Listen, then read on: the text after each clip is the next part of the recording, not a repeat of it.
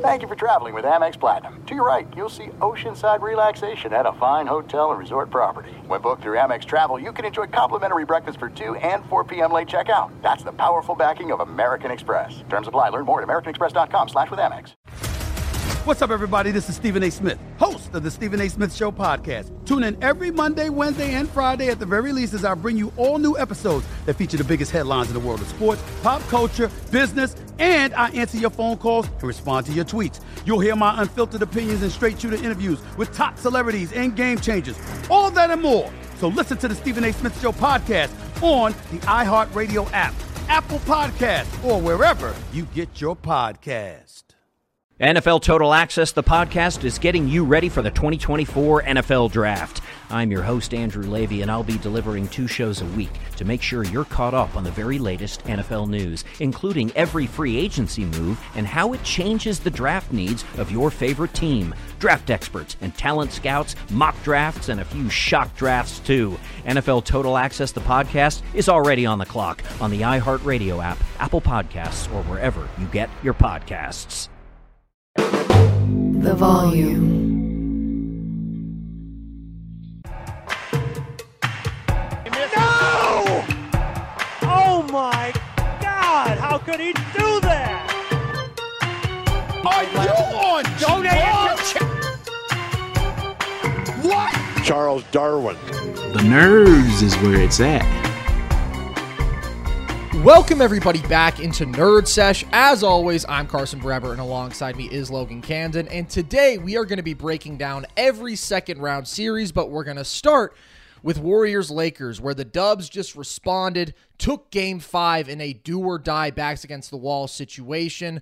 But a big story that developed as this game went on towards the end, of course, Anthony Davis leaving with injury, took an elbow to the head from Kevon Looney. Not sure the exact severity of that injury, but he obviously did not return, and it appears that it may be a concussion. So clear potential ramifications from that in these last two games of the series that we will touch on later. But let's just start, Logan, with what did you think was key to the Warriors coming out with this win, and what stood out to you? Well, I still I thought we got really good Warriors offense in this game, and it wasn't traditionally great Warriors offense. They weren't shooting the lights out from behind the arc. They go thirteen of thirty-five, zero of nine in the third quarter. They're zero of eleven in a stretch into the fourth until Steph ends that drought in the corner.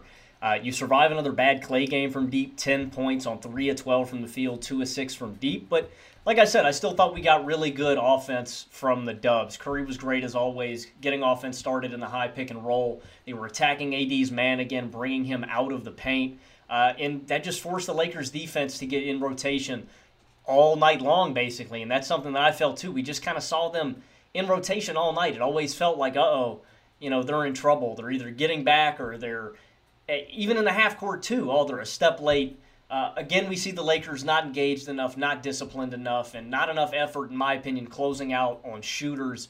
Uh, and again, it didn't cost them tonight because, again, the Dubs did not shoot well, but uh, we saw some other good things. Steph was getting to the rack, I thought, really well when A D was there and when he wasn't, getting to the cup. Uh, basically all the Dubs to the night, uh, too, in transition. But we see some tough shot uh, shot making late from Steph to put this game away. Tough mid-range pull-up. He had two of those in tonight's game. Uh, like I said, that tough pull-up in the corner that ended the Dubs' drought from uh, from deep. Steph is nasty with that, man. I love that corner shot. It's such a difficult one moving like that, but it's so much fun. And Steph was setting up his teammates all night tonight with the pick and roll. Draymond being aggressive, taking advantage of a lot of those two. He hits a three early. He's trying to just get downhill a little more. Just he's just being more aggressive. I think that's when this Warriors offense is really at its best, is when you have another threat out there on the court. The, if the Lakers defense isn't going to respect you, like Dre is forcing them to respect him on defense, I just think that's something that he needs to consistently do night to night. I don't want Dre, don't get this confused, I don't want him shooting ten to fifteen a night, but I want Dre to be a little more aggressive, getting to the cup, because he's a good player, and he's a smart player. And when he's trying to score, that opens up so many more opportunities for everybody else on the court. Uh, you get a really good Wiggins game, uh, cutting, making good decisions, uh, knocking down his jump shot. G P two as well, I thought we get a great game from cutting, taking wide open looks, making good decisions, getting out in transition. And he had some tough finishes at the bucket, which I'm not normally used to from a G P two game. Um, Jordan Poole was good enough, knocking down some shots, getting into rhythm early. Still a horrible defender, though, bruh. I don't think that's ever going to change. Uh, and I thought we just got more effort and hard from the Dubs, Carson. fifty-one total boards in this game to thirty-eight. Nine offensive boards to four. They win the second chance battle. And kind of the same old Lakers, man. I'm disappointed with the Lakers' effort and physicality. I was, I thought, from LeBron at certain points in this game. I thought we got flashes of... Uh-oh, I'm feel especially that Euro on Clay. I got fired up, man. He had a good jump shooting game, and then you see him getting downhill at some points in this game where I'm like, okay, LeBron, I see the beast coming out.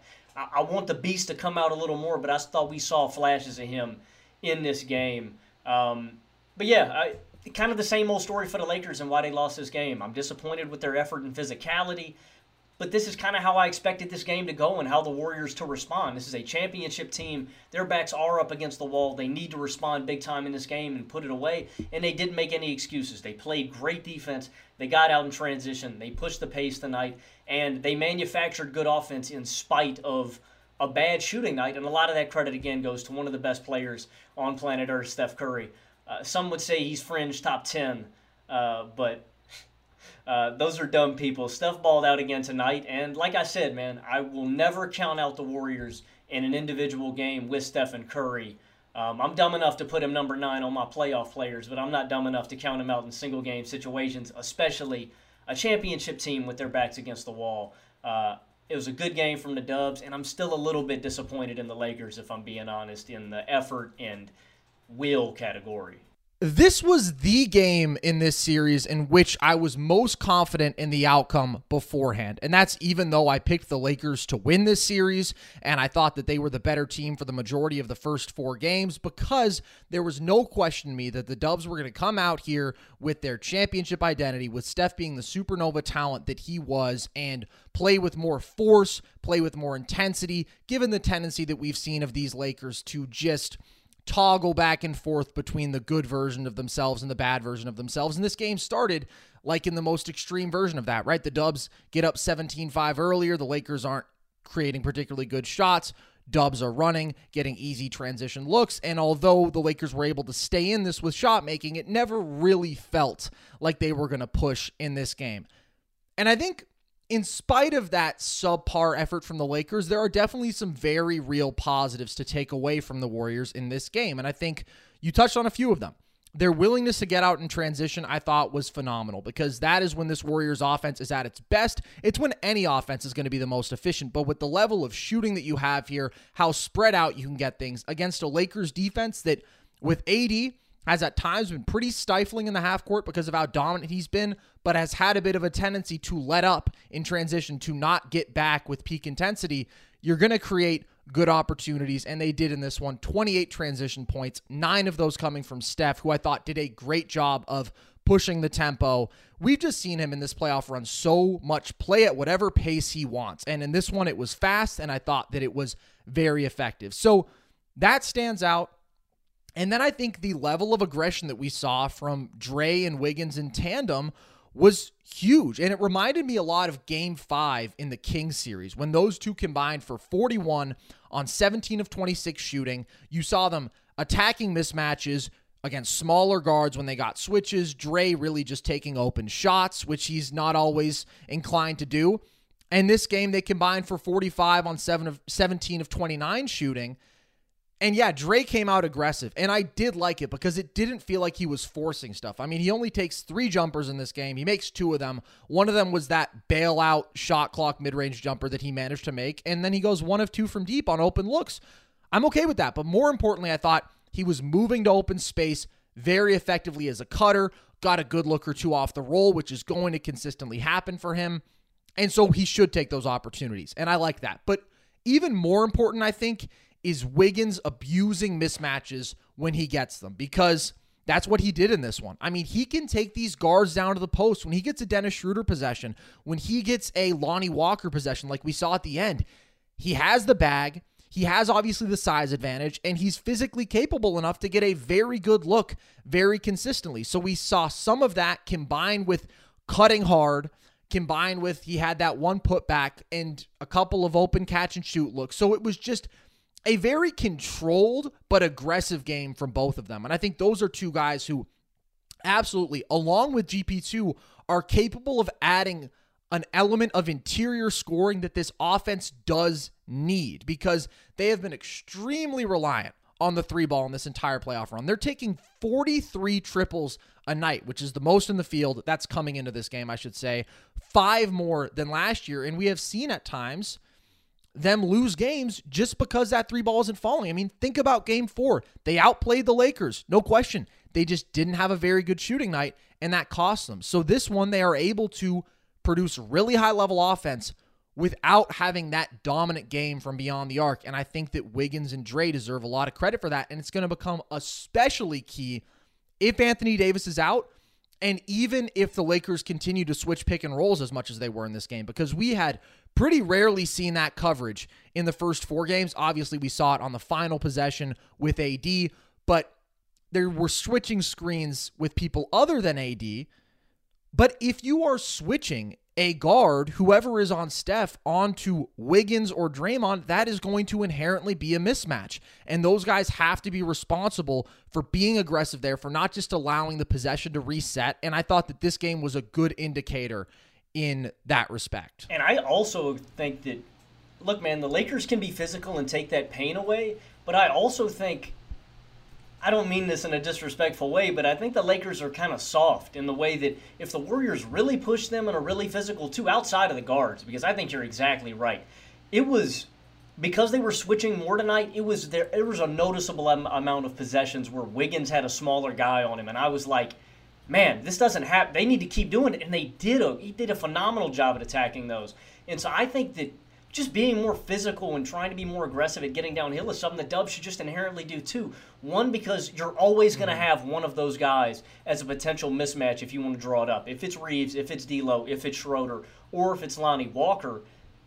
And then, like I said, man, I don't mean that in a disrespectful way, but if you push at the Lakers, if you push at A D, I, I don't think A D's a bear. I know A D can affect the interior like that night to night, but I think they can go at him a little more than a traditional big man, because, I mean, you see it tonight, and I'm not trying to call A D soft for going out. That was a he took some licks tonight from Looney, dude. He took some licks tonight in general, and I really hope he's okay, because it does change the complexion of the series, and I always like seeing the best players out there, and A D's a good guy. Like, I, I want to see the best basketball. I want to see the Lakers at full health, but I think you can go with these Lakers a little more than other teams, and the Dubs haven't really done that. They've settled a lot. I want to see him also build off of this game and, in general, be more aggressive at attacking that interior, because they went at it tonight, and it was there. Well, I think it really depends on what version of A D you're getting. Game one and game three A D, I think they had a really hard time scoring in the paint because he was being so dominant. But these last two games, he hasn't blocked a shot. And this is a guy who was averaging four-plus blocks a game coming into that stretch. And just overall, as a deterrent, he hasn't been the same kind of just absolute monster. So we saw it in game four too, right? I mean, they were getting good looks off the roll. Steph hitting the roll man consistently. Guys were cutting, finding that space, and finding success. And I mean, G P two these last two games, a lot of it has been in transition, but he's got his super efficient twenty-eight points. And he is probably the most consistently aggressive downhill role player on this team as a cutter and in transition. And so you are seeing them capitalize on that right now. But this is just a really strange Lakers team, and they were able to hang in this one again, but it just didn't feel like they should have been. You had awesome, aggressive A D with some really impressive mid-range and touch shot making in the first half, and LeBron was both hitting his threes and he was getting to the rim seemingly at will. I mean, he had an efficient seventeen in that first half, and then it's like, yeah, they take that sucker punch. You have the Clay big three, and then the Steph big three to end the half. All of a sudden you're down eleven, and they just fade away. And they combined for six made field goals in the second half, while neither of them were at their peak level defensively, really, for a moment of this game. So even though they produced fine offense throughout this one, the approach was so strange. It was like everybody was working as an individual on any given possession, and there wasn't that clear collective identity or goal. It was like, all right, well, Reeves shot pretty well from deep, knocks down three triples, and they had a bit of trouble contain- containing D'Lo, so he got some good looks around the rim, and Schroeder got his, but it just never felt symbiotic. It never really felt dangerous, I guess. And like, Shout out Lonnie Walker for his fifteen-point fourth quarter in game four, but it was too much Lonnie Walker, man. Too much of him handling the ball, too much of him going to these mid-range pull-ups. Like, when you have LeBron and A D, that needs to be the focal point of your offense for seventy percent of the game. And then Reeves and D'Lo and Schroeder, those guys are the complementary players who can make a big difference. But it's just another instance of them relying on those guys too heavily. So if A D were playing, yeah, I would still be relatively confident in the Lakers to finish this off, because I do think at peak intensity, their two-way ceiling is very high. They can impose themselves on the rim. They do have this good complementary shot making. They have a bunch of guys who can step up and swing at any game. We've talked about it. But if he doesn't play, I don't see how the Lakers do win a game. Like, if he's not playing game six, I would pick the Warriors confidently, because now the Lakers do not have the same caliber of defensive personnel, especially with Jared Vanderbilt getting played off the floor by them just completely ignoring him. So now you're playing four on five whenever he's out there. Like, now you're not taking away the rim. Now you're not in a position where you can play really any sort of intimidating pick and roll coverage, and they're just going to switch. And we saw Steph start to hunt mismatches in this one. He started going to his isolations, and yeah, he knocked down a couple step backs. Particularly, he was looking to get Austin Reeves. I just think that's big time trouble. And then the Lakers are also losing their most consistent offensive force, and the guy who has been able to dominate that paint area. LeBron, Reeves, D'Lo, all these guys have kind of come and went throughout this series, dependent on their perimeter shot making. So, I mean, A D has dominated two games in this series. He is the reason the Lakers are up above all else. Without him, good luck. No, I would pick the Dubs in the next game, and then I would pick them again if A D's not out there. I mean, he's the guy that gives them the advantage. He's the guy that puts L A over the top. Like, we can give credit for LeBron for being, you know, good enough in this series, and this, not only in this series, in this run. I mean, A D has been consistently their best player, and the biggest reason is how he can take away the rim and completely take out the paint, and how he can dominate on the glass night to night when he wants to, and just be a one of the best interior forces in basketball. A D is like that, and it's a huge loss for them. I would take the Dubs. I, I want to ask you, I mean, if A D does not play this next game, what is your lineup? I mean, are you going Hachimura, Braun, Vando? Like, what does the starting five look like? How does the rotation change? Like, what do you think L A does if A D is out? Well, I think the first key that you have to look at is LeBron's actually going to have to step up as the primary ball handler. I just think they're going to need a level of downhill pressure from him, creating good drive and kick opportunities. They're going to need that kind of command of the game. They can't just do this rotating possessions between Reeves and D'Lo and him sort of approach. In terms of the starting lineup, I think that you are not going to see Vando starting anymore. Honestly, I could see them going three guards, D'Lo, Reeves, Braun, and then, yeah, you probably need Rui for that size in the front court, or it's going to be Lonnie Walker instead of Schroeder. But I think Rui is going to get the start. But they're just not talented enough without A D. And if I had more faith in LeBron reaching that supernova level, like, all right, Braun, we're going to play five out, because they absolutely can do that, right? I mean, they're going to go small. LeBron is going to be the biggest guy in the starting lineup. And if I were like, LeBron is going to be just hunting mismatches all game and creating great looks for himself or getting good looks around the rim for forty-eight minutes, that would have to be the path. But we have not seen that LeBron once, so I don't want to bet on it. And yeah, this is going to be the most desperate he'll be, certainly. And I do think we'll see a more aggressive LeBron, but I don't think it's enough with that talent deficit. It's going to be a real test, and I think it's there's also a, a size and physicality advantage that I think the Dubs are going to have. I mean, if you get twenty minutes, of, if you get twenty minutes of Kevon Looney, Wiggins plays the whole game, Draymond, these are guys who are really good at attacking the boards, hunting the glass. G P two out there, like, I think that's a clear disadvantage that the Lakers are at. Oh, yeah. Um, I don't think I'd pick it either. I want to see it, though. I mean, this is going to be the biggest test that LeBron is going to have to face in these playoffs, is if A D's not out there. I mean, you do not want to take on the Golden State Warriors in Game seven at home. That's just the – that's a it's a seemingly like death sentence. Like, I know it's LeBron James, and I would also never count LeBron James in any game he plays out of a game, but that's worst case scenario, and you don't want to let it get to that. So, I mean, LeBron's going to have to turn it up a notch and show us what he's got in the tank.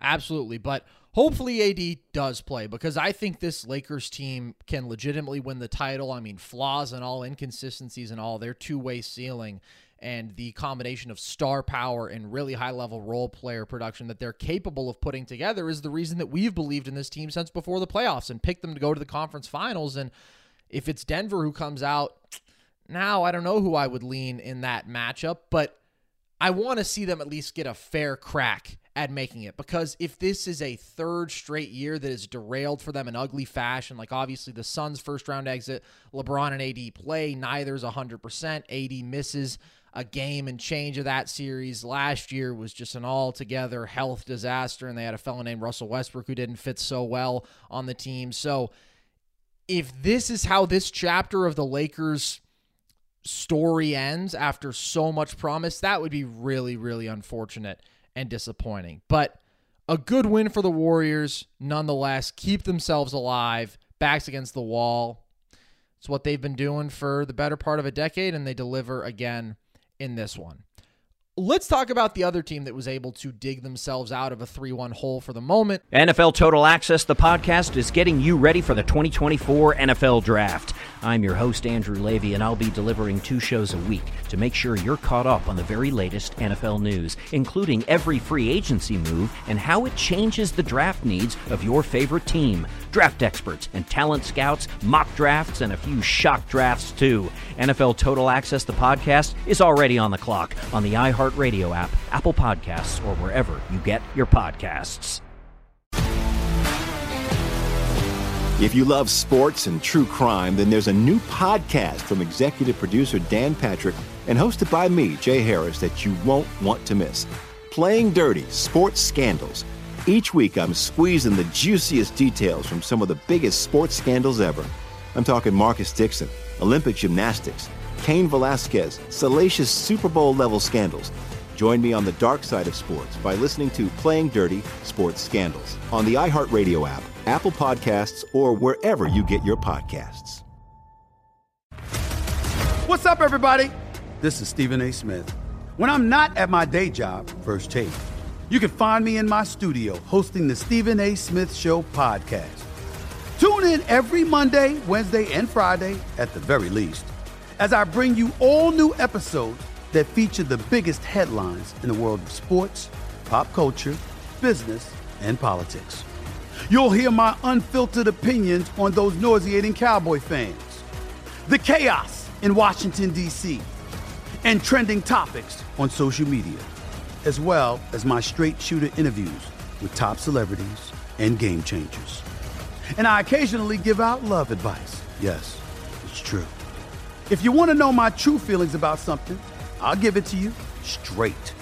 So, listen to the Stephen A. Smith Show podcast on the iHeartRadio app, Apple Podcasts, or wherever you get your podcast. Stay alive. The New York Knicks, Logan, were actually able to beat the Miami Heat with Jimmy Butler on the floor. What did you take away from this? Well, I want to start by giving a lot of credit to the Knicks uh, stars. You know, uh, Jalen Brunson plays all of this game. He deserves so much credit for just keeping the offense in rhythm and a like a float. Uh, Immanuel Quickley is once again out, gets no burn in this game. You get a lot of him and Quentin Grimes. That's not a lot of backcourt creation. You know what I mean? Like, that's not a lot of reliable ball handlers that can create for other guys. And so Brunson is forced with the task, a really tall task of getting downhill, of consistently initiating, initiating out of the pick and roll, of getting to his spots. And he did a phenomenal job at that. I mean, Brunson misses here and there, but for the most part, it's just draining floaters, draining runners, hitting these mid-range jumpers. These are tough shots, and he was also on from behind the arc. And so I just think, I mean, you get a thirty-seven piece from him in this game. It's a really good Jalen Brunson game, and he de- he deserves a ton of credit for making the Knicks offense what it was for today. Uh, for today, thirty-eight, nine, and seven. That's crazy. I think R J. Barrett deserves a lot of credit. Was hitting his jumper, was also just being more impactful and forceful and downhill. And I want to see this from R J consistently. When we get back to this next regular season and in the future, I've seen a very physical, aggressive I'm getting to the hole, R J, in these playoffs, attacking closeouts off of good setups from his teammates. I want to see him continue to do that. Julius Randle frustrates me to no end during games. He has no back. It is frustrating, dude.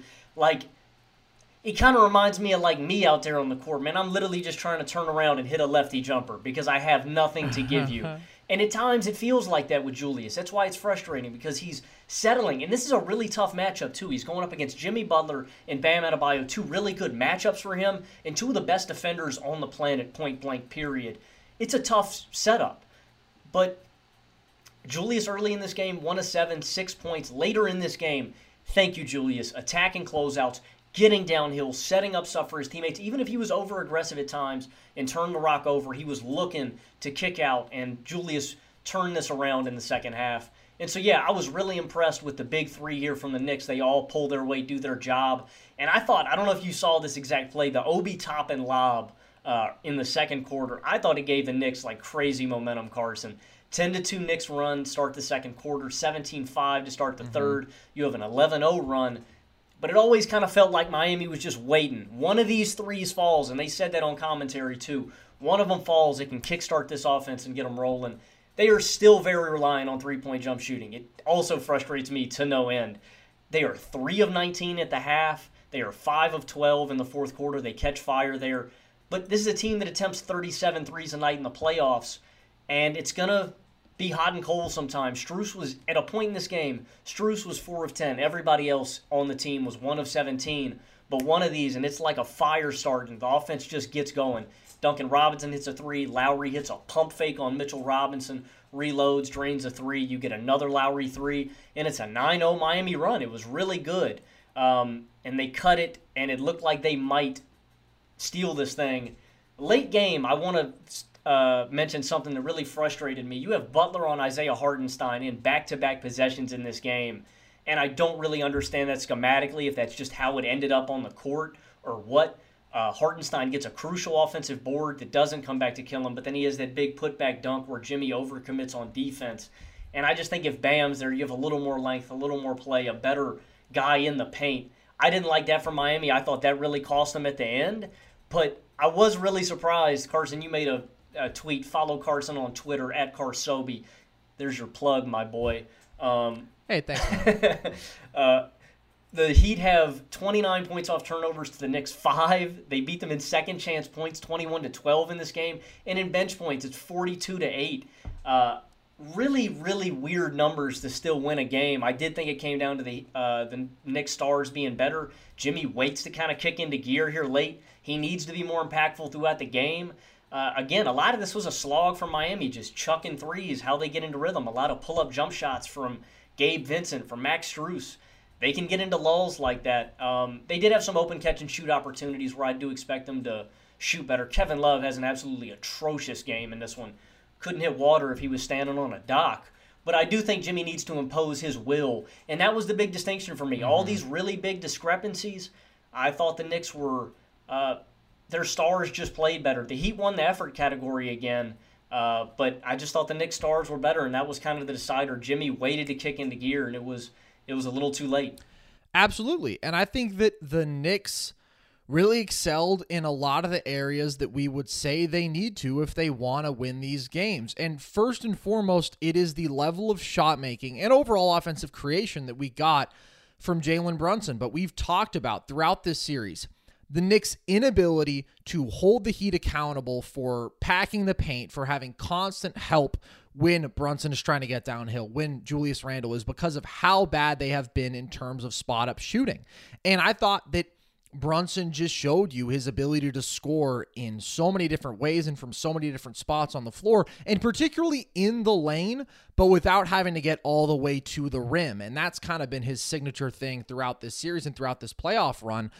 He's making fifty-seven percent of his floaters in these playoffs, which is just sensational. But you also saw him knock down a couple of catch-and-shoot threes, which I think is really valuable when you have your best player who is willing to still score within the flow of the offense. Because if it's Julius Randle, Logan, he really loves to just pound the ball, get a rhythm dribble, and then take a step back anyways. Like, literally, he will pass up catch-and-shoot threes to do that regularly. Brunson, I just think, is a smarter, more complete more cohesive basketball player with other pieces. But, like, you see him go to the post a couple times in this game, which we know he's totally capable of. He is one of the most physical small guards in terms of creating separation for his mid-range game and his overall post game that I can think of seeing. Draws a foul doing that late against Gabe Vincent. And I also want to shout out R J for going to the post a couple times in this one, because coming into the series, I felt that was the clearest advantage that the Knicks have. You can talk about top-end shot creation with Brunson and Randle, and at times R J, versus the Heat being pretty reliant on Jimmy in terms of star offensive production consistently. But it's also just their size and athleticism advantage up and down this roster. And I thought this was a good instance of R J attacking those advantages in a controlled manner. And I just want to, again, shout out that man, because he has had many more good games than bad since that really ugly first two-game stretch in Cleveland, and uh, it's been impressive. I mean, he hasn't been perfect, obviously. His shot-making is still inconsistent, his touch, his jump shot, all that, but his selection has been better, his willingness to weaponize his athleticism, and yeah, he has shot the ball well at times too. And then Randle, you said it. I mean, getting downhill more, and I thought that he didn't press as this game went along, which can be so brutal when he shoots thirty percent and he's taking twenty shots and he's dictating so many possessions. That can really hurt this offense, and I didn't feel like this was one of those instances. But when you put together how like soundly they outplayed the Heat in terms of their half-court shot making and shot creation from their stars, it's crazy that this game came down to the wire, and it is because of what you laid out, dude. The Heat remained the most opportunistic team in the N B A. And the Knicks did not take care of the ball. The Heat, first of all, have been so disciplined throughout this series, not turning the ball over. I think they had thirteen turnovers through the first two games combined, but the Knicks give them eighteen turnovers in this one, and they turn it in to twenty-nine points. So they're just leaving the door open. Same thing goes for the second chance opportunities. The Heat, especially given the caliber of three-point shooting team that they are, are going to get good looks off of offensive boards, and this was another one where, even though I think both these teams end up with similar offensive rebound totals, the Knicks actually have three more. The Heat are just more efficient off of those opportunities. So a lot of the same takeaways for me. I think if Jimmy is like the version of Jimmy that we've seen throughout these playoffs, if he is exerting himself completely, trying to get his thirty and eight, the Heat probably still could have won this game, but they didn't have that reliable offensive half-court creation, and the shot-making wasn't there. I do want to shout out Duncan Robinson for coming off left bench and like being the caliber of shooter that we were used to him being for two years, because that's been cool to see, and this was a really good game from him. The Knicks showed us in some ways their ceiling in this game, what they're capable of when their big three is clicking, but we also saw some of the same issues continue to bite them. But at least they shot reasonably well from beyond the arc, because if they have another brutal shooting night, as it's been in all of their losses in this series, where they're literally hovering around twenty percent from deep, I don't think that they get out of it. So just quickly, now that the Knicks have grabbed this game, what's your feel on where the series is headed from here in these last one to two games? Yeah, I mean, I still don't know if like, Uh, you saw Julius Randle in the presser. I, I don't know if the Knicks are going to be able to get their effort level up enough. It's weird saying that in a playoff setting, but, dude, the Heat swarm. Like, Miami is yeah, like... Yeah, yeah, it, it's, it's crazy. Like, they... They they just... they. It's like a bunch of bees, man. I can't... They just crash the ball. They, they're hungry for it, and I don't see the Knicks winning any of these effort categories. Like I said, I think they can win the glass. They have the size advantage. They've consistently had the size and physical advantage, but who keeps winning those categories? I know they didn't get offensive boards, but it's still like Miami got enough, and they converted enough of them to keep them in this game. Jimmy, Bam, Strus, and shout out Caleb Martin, dude. Caleb Martin has been a, one of my most favorite players to watch in this series. I haven't brought him up on the pod, but if we're getting into the weeds here, I do want to give a shout-out to him, man. Attacking closeouts, being physical when he has open lanes, really attacking them. And the shot is inconsistent, but he's a real high-energy effort guy, and I've really liked his consistent effort in this run. I think the Heat are better, and I think that it's going to be hard for the Knicks to sustain this level of offense. This was good Julius Randle. I've seen a lot of bad Julius Randle. I wonder if we're going to see more of that. I don't know if I can trust the Knicks to continue this level of great offense. Like, I thought Brunson was really, really good tonight, but that touch can be off on a few possessions. He could go cold from deep, and that could really kill him like we've seen earlier in this series. And, again, I think Jimmy and Bam are the best offensive and defensive player in this series. I think they're going to win the effort plays, and I think they're going to shoot better from behind the arc. This is a really bad shooting night for Miami uh, than regular. So, yeah, I think I'd probably take Miami in next game if Jimmy really has it turned on. What do you think, though? Did the Knicks inspire you, or are you willing to rock with them? No, I agree with you. I just don't think this Knicks team has been consistent enough in terms of their shot making, both spot up and the pull-up jump shooting from their stars, to bet on them when Miami has completely bested them in execution, in securing and capitalizing on those extra possessions. As you said, they have the best player in the series, and their role players have consistently been better. Like, this Knicks bench that was a strength throughout the regular season has not played up to expectations in the playoffs. Obviously, I Q now is hurt, but he just was not the player he was in the home stretch of this regular season when he was dropping twenty a night post-All-Star break, and I thought deserved to be sixth man of the year. Haven't seen that I Q once. In this game, I mean, they just basically stopped turning to the bench with the exception of Hartenstein. They play both Grimes and Brunson forty-eight minutes. I get it for Brunson. I mean, he's a hell of a competitor. If he wants to be out there, let him. Quentin Grimes, though, including obviously after that little injury where he had the awesome steal, which was dope, but Josh Hart is fantastic. Josh Hart is better than Quentin Grimes. I know that he was in foul trouble, and that's a big reason that he only played nine minutes, but he only played nine minutes, Logan. I would rather have Josh Hart play twelve minutes and foul out than play nine minutes and just be sitting there with three to four fouls throughout the game. So Tibbs continues to fascinate and perplex me, but there's a reason that the Heat have looked like the better team for basically four games straight before this, including a solid portion of the game in which Jimmy Butler did not play. And I think that it's because they're the sharper, more complete team with the best player on the floor. But tonight, Brunson was the best player on the floor. There's no doubt about that. And the Knicks did everything that they needed to win. And it was very good to see, because it would have sucked if such a fun season for them had ended with a five-game defeat at home to a lower seed. I do still think the Heat are better, but at least the Knicks get to have a moment like that in Madison Square Garden. Let's move on to Nuggets Suns, Logan, where the Nuggets went back home, took a decisive three two lead in this series. What's your take on where this is headed now? Again, man, in these one-game scenarios, it's tough, right? There's a lot of different variables that can go on. D-Book and K D could very well turn it on and go crazy, and I thought that was a, a big difference within, uh, w- within this game. Uh, sixty-eight total points yep. per game and twenty-seven uh, points per game from these two off pull-up jumpers in these first four games. Tonight, you get fifty-four total points and twenty-three points on pull-up jump shots. That's a really nice night. I mean, in the scope of, like, regular basketball games, that's really good from your, like, two guys, you know? But especially on pull-up jumpers, you get eleven and twelve from them. But as we've noted here, that's not going to be enough. You know, you need superhuman K D and Devin Booker in this series to get it done, and you didn't get that tonight. Uh, they go eighteen of forty-three from the field with seven turnovers.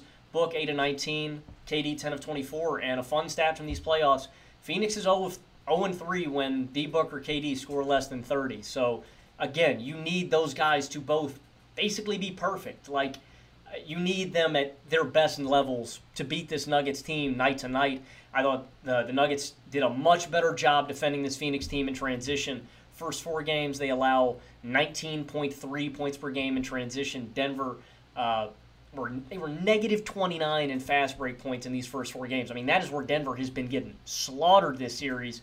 Uh, Phoenix, they lead every remaining team in the field in fast break points. But in this one, the Nuggets outscored them thirty-one to twenty-five in fast break points. And I just thought everybody was getting down there a lot better, man, especially Bruce Brown. Goes for twenty-five in this game, a Carson Breber favorite, man.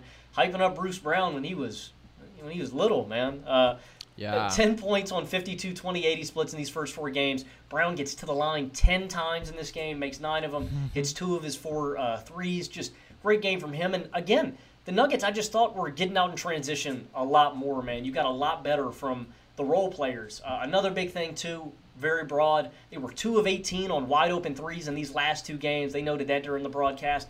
They were just hitting open looks better, man, and it's not like the Nuggets weren't manufacturing them. The Nuggets manufacture these shots with ease every game. It's just, are they going to hit them? You get a big M P J explosion in the first quarter, fourteen, nineteen, eight, and two in this one, seven eleven from the field, five of eight. You need good M P J. We don't need great M P J. And while Murray struggled three of ten in the first uh, you know, three quarters, he finishes this game four of five with two threes in the fourth. Murray was great at closing. I don't know what else we can say about Nikola Jokic that is new, man. twenty-nine, thirteen, and twelve. He's great. Uh, three stocks in this game, too. A lot better defensively. They out-rebound this team again, dominating in that category, fifty to forty-two in boards, ten offensive boards to the Suns, eight. Um, and so, yeah, I mean, a lot of the same keys, but the Nuggets were a lot better tonight. It's slowing down the Suns in transition, and their offense is clicking, man. You didn't have M P J on an off night. You had Jamal catch fire when he needed to, and the role guys played a lot better. Big shout-out to Bruce Brown, though, man. I mean, he balled, dude, twenty-five tonight, and just getting downhill, being a bull, and attacking the paint. And uh, yep. But the big thing to me was the difference in transition tonight. The shooting is going to come and go. That's going to fluctuate. The Nuggets are a good shooting team, but a lot better in getting out in transition on offense and getting back in defense. That's where they needed to improve, and they did. And, yeah, I think you need superhuman K D and D-Book to night to night to uh, make this Phoenix team competitive and for them to win games. Absolutely. We've seen that beyond a shadow of a doubt. And they came back to earth. And this is why we both said after game four that we believed in the Nuggets formula more. Games one and two of this series, the Suns were forty-one percent effective field goal percentage on pull-up jumpers. Games three and four, they were fifty-nine. Game five, forty-six, which is still a solid number. It's just not an astronomical number. And K D and Book, I thought this was definitely the worst collective game that they've played in this series. K D, I just think, is so reliant on the pull-up shooting right now and is not taking good care of the ball either. This was his third game this series with five or more turnovers, and he got stripped another time that was counted as a missed field goal. He almost turned the ball over another time, just like fumbling a catch. Very, very strange stuff from him, but they're guarding him well. Aaron Gordon, obviously, as a primary guy, has done a good job with his length and athleticism, but they put these smaller dogs on him like Bruce Brown and Christian Brown, and those guys just get up in him and make him uncomfortable, and he's not attacking downhill, and he still gets to the line a decent amount, but bottom line is he's taking contested jumpers, and they were not falling at an efficient enough clip in this one. And then Book, I thought, mostly got better shots, actually. I thought attacked the rim a bit more, got to his short mid-range game. But then just in that third quarter, as things started to unravel in the Nuggets' direction on both ends of the court, I thought he started to force some more of those like really highly contested jumpers. And he wasn't playmaking at the same level at all in this game. He was very much in a score-first mindset, and they need him to be able to dissect this Nuggets defense. We talked about how brilliant he was in game four, whipping those passes to the weak side corner out of pick and roll, and we just didn't have good playmaking Book in this game. And then also the Suns roll guys came down to earth. I mean, they shot the hell out of it in game four, Landry Shamet in particular, and this game it was the Nuggets role players who were better, which is what you expect because they are better. Like, they just have more impact guys. Bruce Brown is clearly the sixth best player on this team, and he gets twenty-five points, and it's not just that he gets twenty-five points. The Suns don't have a Bruce Brown in terms of the versatility of his impact. Like, when Landry Shamet gets his nineteen, it's because he is making catch-and-shoot threes. Bruce Brown is attacking in transition. He's cutting well off of Jokic. He's working as a catch-and-shooter. He scores off an offensive board. He's running some pick-and-roll. Like, he's just a better all-around basketball player, and the Suns are lacking in terms of those supported, supporting pieces, as we have known. So we continue to see the beauty of this Denver Nuggets roster. Like, people have talked about how they don't have another all-star alongside Jokic, but they have a lot of really great complementary pieces with Murray's pull-up jump shooting, M P J's special special catch and shooting, K C P's catch and shooting, and ability to attack closeouts, and Aaron Gordon being this awesome interior lob threat and cutter, and then Bruce Brown coming off the bench, and now Christian Brown being a really, really solid rotational guy. But Jokic is making his case for best player alive. I mean, that is the headline from all of this, because this game was competitive. Like, although the Suns had some struggles early, the Nuggets didn't put them away in that first half. And then Jokic comes in the third quarter, has seventeen points and three assists, and I believe just misses one shot in that period, and he breaks the game wide open, and it's over because he is a mismatch for everybody. He gets good shots at will, and this is while he makes every single pass in the book, and if you guard him perfectly, he's still more likely than not is going to score because of how special he is as a difficult shot maker with the turnarounds and with just this unprecedented touch. But yeah, I mean, in transition, he's sealing guys off, getting floaters out of the post. Landale, Ayton, right? They're barbecue chicken. Everybody's barbecue chicken for him. And it's part of the reason I thought it was so funny that Book came out and said, yeah, we're good with him getting fifty if we win. And people just went and then started parroting that. It's like, guys, he didn't just get fifty-three. He got a highly efficient fifty-three, seventy-four percent true shooting, and eleven assists. That could never be an effective plan. Like, he's just saying that for the camera, fellas. They got absolutely torched by Jokic. They won this game because they played unbelievable offense themselves. But shocker, they don't have an answer for him. And he is in one of the most impressive offensive postseason stretches of this century, and if he continues it, of all time, he's averaging thirty-one, thirteen, and nine point five on fifty-three, forty-nine, seventy-seven splits, Logan. sixty-one percent true shooting. The only other guy to ever put up those raw numbers, thirty, thirteen, and nine in a playoff run, is the Oscar Robertson. And his floor night to night, we know what his ceiling is, right? We've seen the forty-plus nights and the fifty-three piece and all this, but, I mean, his worst game, first of all, in this series against the Suns, pretty much everyone has been a masterpiece. Game one, his shot making was a bit off, but he still completely controlled that game. You go back to like game one against Minnesota, maybe you want to say that, but that was a blowout win. He didn't need to take over. It's probably game five against Minnesota, his worst game of these playoffs, where he has a really rough shooting night, eight of twenty-nine, but still goes twenty-eight, seventeen, and twelve, dominates as a playmaker, and scores seven straight at the key stretch they need him to in a closeout game.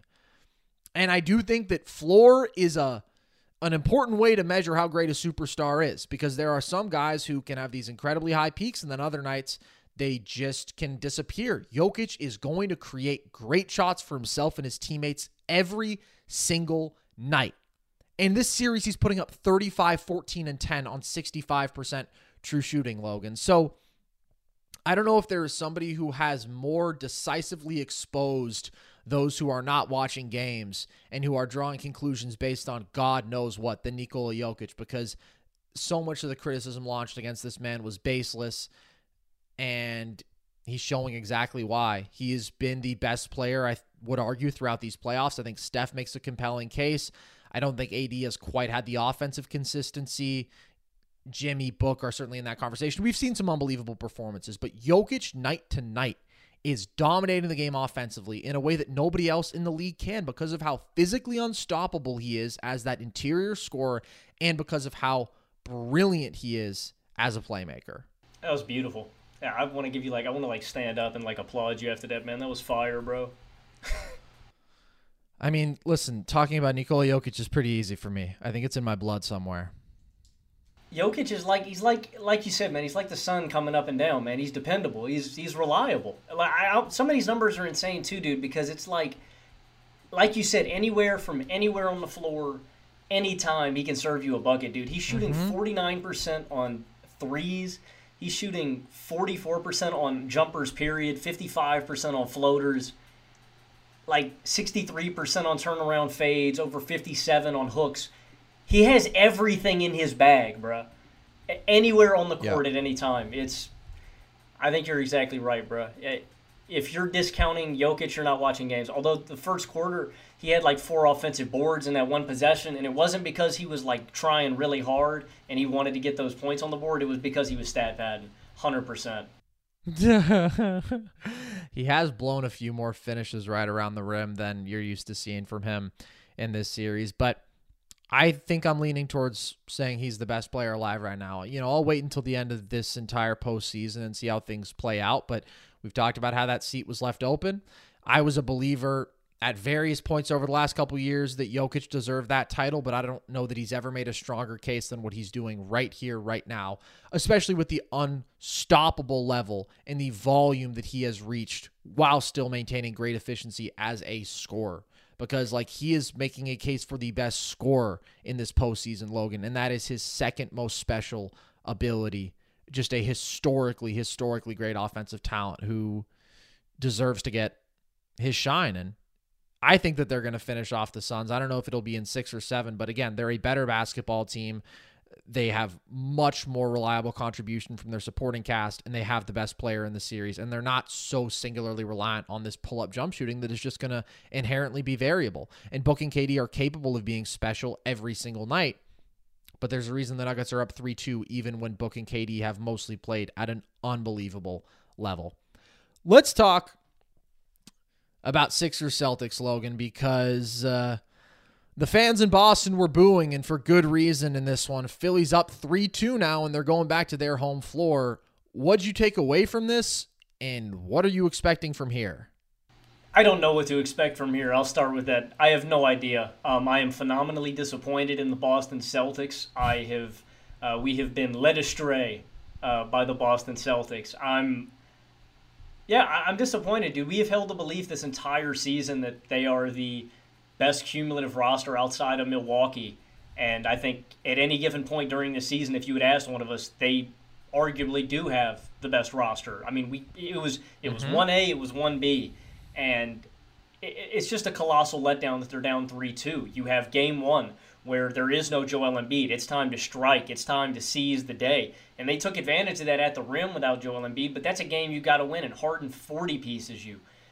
Again, they marginally win when James Harden has this phenomenal game, which is just so inconsistent, and you need to take advantage of those moments. And again, they just failed to capitalize. This one was more like a...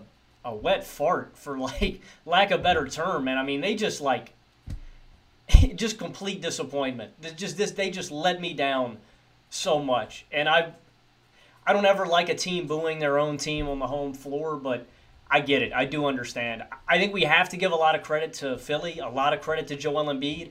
Offensively, he's not like doing M V P stuff, but he's doing enough. twenty-eight, nine, and three in this series, forty-four, twenty-nine, eighty-seven splits, but Joel Embiid is still a complete mismatch. I think Horford has done as good a job as anybody in this series at defending him. Uh, really active hands, really good job just staying up on him. But the Celtics are opting to let him take these jump shots, and he's been killing them, and it's a double-edged sword. Mm-hmm. If you bite on that pump fake, he is going to take one dribble and drive to the rack, and either you're going to have to foul him because he's got great touch. He also can just jam the ball because he's that kind of beast.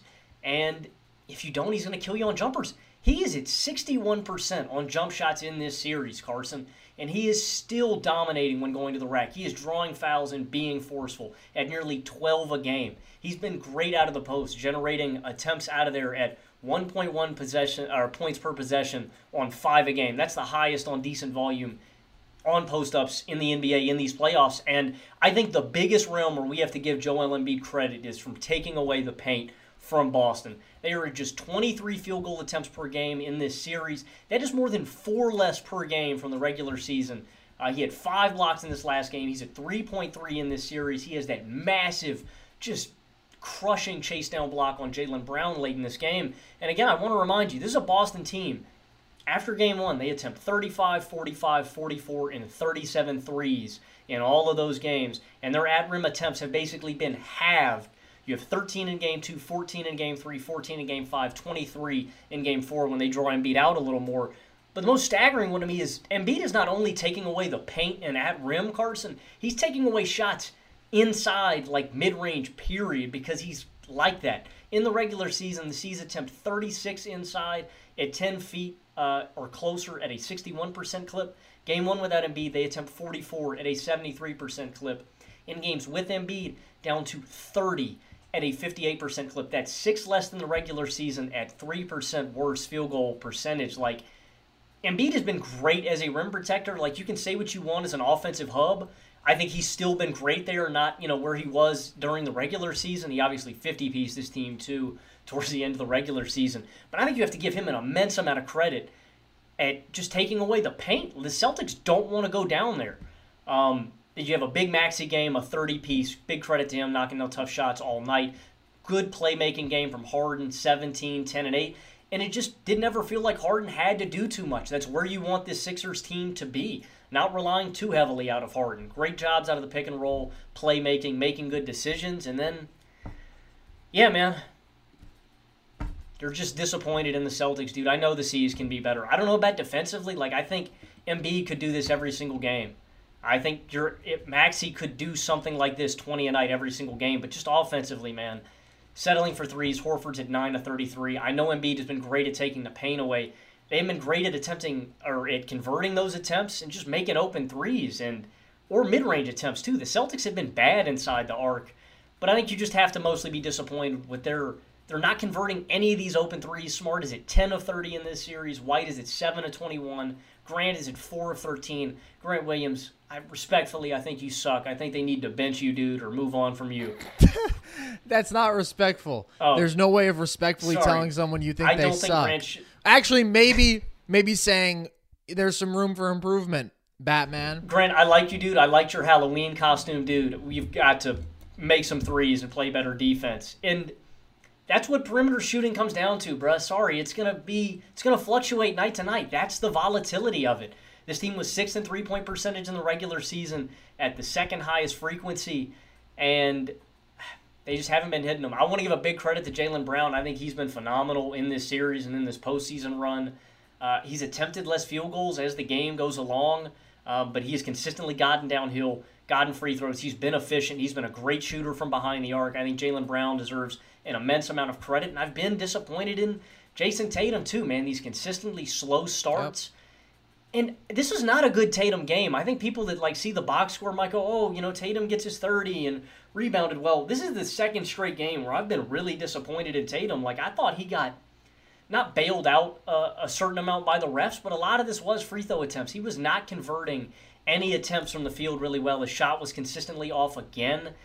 And, I mean, Tatum's got to be better. The Celtics have to shoot better as a collective. I'm just disappointed, dude. I know this offense can be a lot better, and they've got to shoot better, but we've got to also see better Jayson Tatum, man. I'm I'm disappointed in the Celtics. I still think they're the most talented team in this field, and how can you not be disappointed in this team when they're just losing games to an inferior opponent, I feel. I'm, I, I'm once again let down by Boston, but I'm not surprised.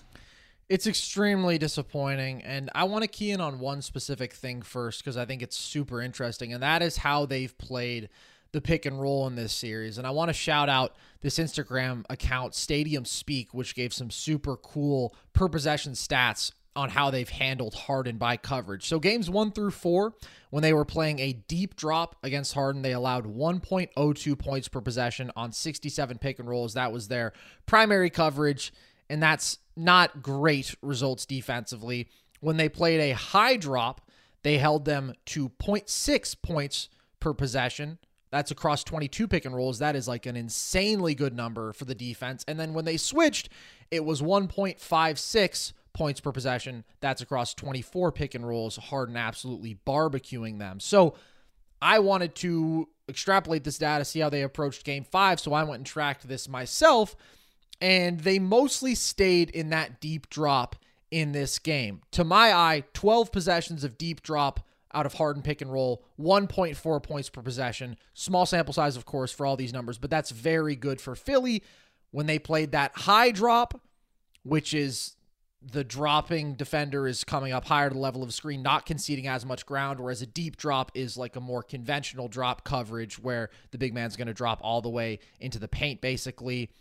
When they played that high drop, they held Philly to zero point eight points per possession, and then they only switched twice, but Harden scored both times, got five total points. So my take from this, and it's supported by the numbers, but it's also more supported by the basketball logic, is that they should be playing that high drop more. And I think there's a few obvious reasons for that.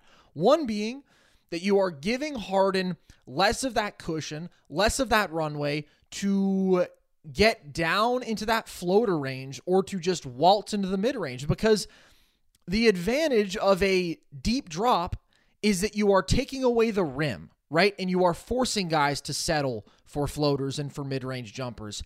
That's all Harden is doing. We've talked repeatedly about the fact that he can't get to the rim in these playoffs and he can't finish around the rim. But he has been awesome from mid-range, eleven of twenty these playoffs, which is already his most mid-range makes in a postseason since twenty fifteen.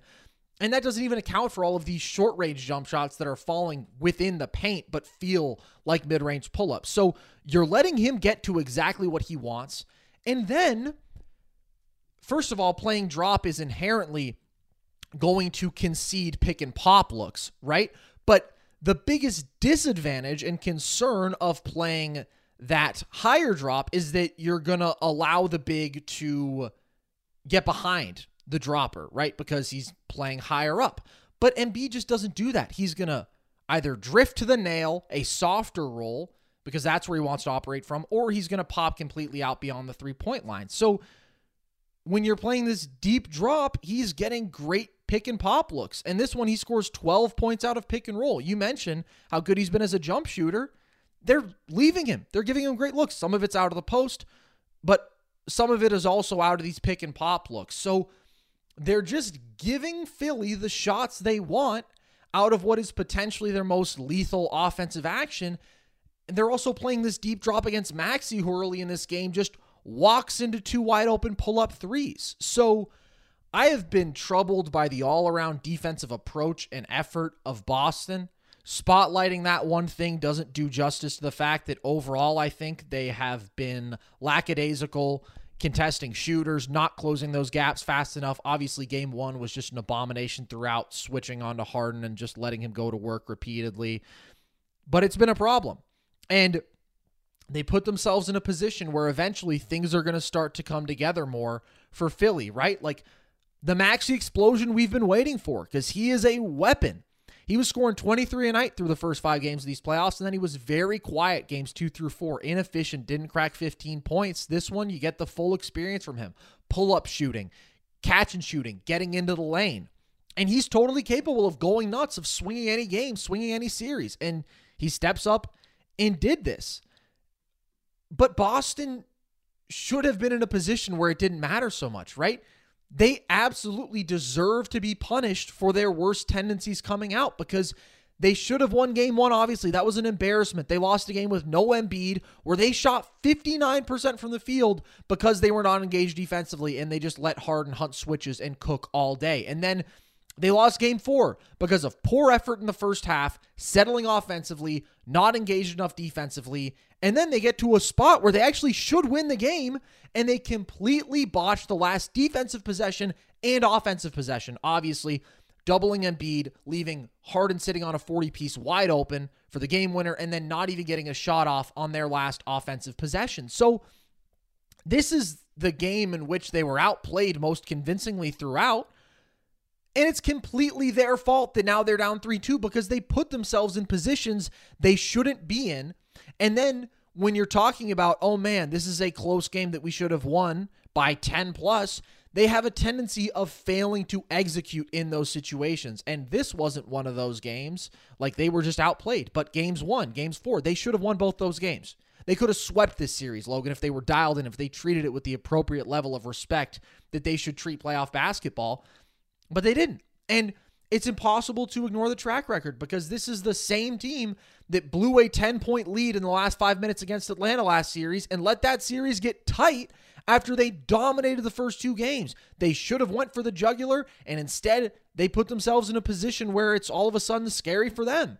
And it's the same core that last year went seven against a Miami team with two double-digit scores in that series, and went seven against the Bucks without Chris Middleton, when Milwaukee shot terribly in that series, twenty-eight percent from deep. Like, repeatedly, they have had massive talent advantages, and they have either eked series out, or they have put themselves in a position where they're not capable of doing so because they blow a game or two. And this series has been the epitome of that. So it's incredibly disappointing. And we do have to hold Tatum accountable, because yeah, he has responded well overall to these poor starts. I would say especially in game four with his all-around effort. But even in this one, right, the commitment to getting downhill more, I think, is the biggest thing, because sometimes he's so content to settle. But he starts game four oh of eight. He starts game five oh of six. He doesn't make a shot in the first eighteen minutes of game five. And we're just seeing that there is a level of separation, a gap between him and the other guys who we would talk about in the same tier as him in the regular season and coming into these playoffs, right? A D's ability to dominate defensively is something that puts him in a different tier, and also to dominate as an interior scorer, but change games defensively. Book's unbelievable pure shot making, where he is better than Tatum, more versatile, and his growth as a playmaker, where he is clearly better than Tatum. Jimmy Butler's physical imposition and two-way dominance and his playmaking. Like, all of those guys, Logan, we would say are somewhere between the eighth to twelfth best players in the league in the regular season, just like Tatum. Tatum's the one who was first-team All N B A. None of them were. And they've all elevated their games to the point we're talking about them as first-team all-playoffs, and Tatum has regressed. So, shout out Philly for playing a good game. But, again, if Boston reached their peak level, they could have swept this series. And they didn't, and now they're paying for it. And there's a lot of people responsible. Their entire defensive identity. I do think some of the coaching decisions schematically by Joe Mazzola, and I think Jayson Tatum proving us definitively he doesn't belong in the top five conversation. Like, he's not that kind of consistent guy. He is not a consistent top-tier star. He is too reliant on the perimeter shot-making that isn't an elite trait. His decision-making is too liable to just leave him at times, to be bad. And, I mean, he's not dominating these games defensively whatsoever. So, this is an all-around condemnation of the Boston Celtics until they turn around and win these last two games. If they do that, then, hey, come on. You got some momentum. You've actually proven something to yourselves. You can fight and win and dig yourselves out of a hole instead of creating problems for yourself where there should be none there. And I don't want to play down this Philly team, but it's like this is the first game in which Philly has soundly outplayed them. They shouldn't be here, but they are because this is what they do. Uh, this is wake-up time uh, for the Celtics, but we did see this last year. We saw them dig a hole for themselves against the Milwaukee Bucks. They go down three two, and Jayson Tatum comes out in the next game, and he drops a forty-six piece, and they, mm-hmm. you know, force game seven. Grant Williams then goes off for the biggest game of Grant Williams' life, and they close it out. Um, Tatum's jumper was on him. Big game, Grant. Big game, Grant. If we get one of those game sevens, maybe I'll lay off. Uh Tatum hit seven threes in that game. That's something that cannot disappear. We need great jump shooting Tatum in these next two games. It's somebody that we've needed all series long. And I agree with you completely, Carson. That has been one of my biggest takeaways from these playoffs and from this Celtics run is Tatum is not there. And there were people arguing that he should be M V P, and I think the games played thing factors into first team as well. That's why he was there for me. He was consistently great, but mm-hmm. this happened during the regular season. We've seen this consistently happen on the playoffs too. I don't think he's there. When we are talking about like legacy-wise for guys, I do think this is a big series for Embiid, getting that monkey off his back, man. He could go to the Eastern Conference Finals. This is something that we've noted leading up to these playoffs. twenty-four and eleven and three on fifty-eight percent true shooting with three point six turnovers per game. That's what Embiid was at coming into these playoffs. That's a six point per game drop and a two free throw game drop from the regular season. Boston five-piece Philly in twenty eighteen. Kawhi wiped them with the buzzer beater in twenty nineteen. They got swept by Boston in twenty twenty, lost in seven to Trey in twenty twenty-one, and they lost a six to Miami last season. Like, Embiid is oh and four in the Eastern Conference semis lifetime. This is a big deal for him in mm-hmm. giving him something that we can, like, rely on and concretely say playoff-wise, Embiid, you did it. That's a big accomplishment. Because think about it. The three players who have been dominating basketball these past three years more than anybody else, Giannis Antetokounmpo won a championship. We all bash Jokic for his playoff failure. He doesn't have a ring yet. He went to the Western Conference Finals. This is big, I think, for Embiid in what terms of what he's been able to do rim protection-wise and how he has at least been able to, to sustain his physical dominance, getting to the line, and his utter jump shooting dominance. I think all goes into, you know, really giving him credit that he is able to do this. But in in saying that, I do think the Boston Celtics are better. I have concretely held that. And, yeah, man, this is a this is going to tell us a lot about the Boston Celtics and their resolve. I mean, especially Jayson Tatum, too. If he really deserves to be up there, we're going to see another big game. Because when we've seen it in these playoffs, Steph with his back against the wall a couple times has shown mm-hmm. up in the biggest spots. Jokic has consistently been great in these playoffs. Anthony Davis, when they've needed him, has been able to flip that gear. We need to see that from Tatum in this game. If he is a real superstar. And I don't think we're blowing that out of proportion, man. This is the biggest stage. This is the playoffs. This is where superstars come to shine. I need to see you shine, Jayson. You did it last year. Show me again. You know, I, I want to see it. And Butler and Book, too, man. I need to mention those guys in that. I mean, they've shined. We need to see Tatum reach that level. Mm-hmm. The Celtics and Tatum both have been extremely disappointing. And I do like that he's stayed aggressive. And again, he's gotten better as these games have gone along, but he hasn't been at the level of his guys who we talk about in the same conversations normally. Those guys are showing out, and he's still being sort of erratic Jayson Tatum. So uh, it's funny how much we do judge these guys based on team success because, I mean, Harden has so clearly been the best player for Philly in two of their three wins. Like, this isn't like the peak Embiid. I mean, obviously he's playing through injury. He has been really good defensively. These last two games he's been quite good, but you talk about Jokic's playoff failures. What playoff failures, Logan? You know, losing a series with Monte Morris and and Will Barton. I'm just saying the masses. You know what I mean? I don't. I don't. Yeah, I don't hold that. No, no, I know, I know, I know, I know, I know, I know you don't. I know you don't. But to me, again, this is just more about Boston, and uh, I hope for their sake that they are able to find a way out of this because I've really liked Jayson Tatum, and I. I think this Boston team is special in terms of its aggregate basketball skill, like one of the most special we've ever seen to have this many capable creators, this level of defensive versatility, this level of shooting. We've talked about it. We've raved about it. So they shouldn't be down three two to a Philly team that was without Embiid in game one and, you know, has had garbage Harden for two games, really good Harden for three games, but this series should be theirs. So we'll see if they can turn it around. All of these series now sitting at three two. Pretty fun.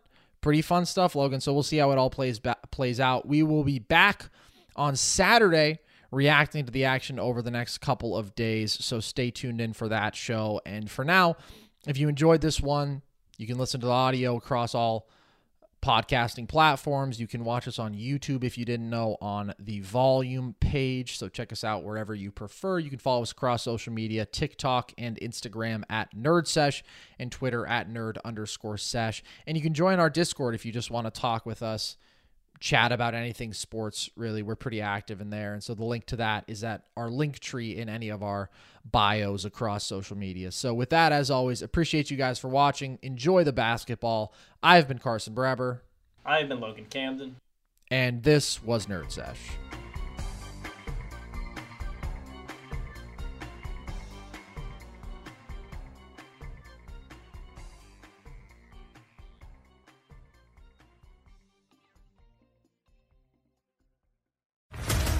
What's up, everybody? This is Stephen A. Smith, host of the Stephen A. Smith Show podcast. Tune in every Monday, Wednesday, and Friday at the very least as I bring you all new episodes that feature the biggest headlines in the world of sports, pop culture, business, and I answer your phone calls and respond to your tweets. You'll hear my unfiltered opinions and straight-shooter interviews with top celebrities and game changers, all that and more. So listen to the Stephen A. Smith Show podcast on the iHeartRadio app, Apple Podcasts, or wherever you get your podcasts. N F L Total Access, the podcast, is getting you ready for the twenty twenty-four N F L Draft. I'm your host, Andrew Levy, and I'll be delivering two shows a week to make sure you're caught up on the very latest N F L news, including every free agency move and how it changes the draft needs of your favorite team. Draft experts and talent scouts, mock drafts, and a few shock drafts, too. N F L Total Access, the podcast, is already on the clock on the iHeartRadio app, Apple Podcasts, or wherever you get your podcasts. If you love sports and true crime, then there's a new podcast from executive producer Dan Patrick and hosted by me, Jay Harris, that you won't want to miss. Playing Dirty: Sports Scandals. Each week, I'm squeezing the juiciest details from some of the biggest sports scandals ever. I'm talking Marcus Dixon, Olympic gymnastics, Cain Velasquez, salacious Super Bowl-level scandals. Join me on the dark side of sports by listening to Playing Dirty: Sports Scandals on the iHeartRadio app, Apple Podcasts, or wherever you get your podcasts.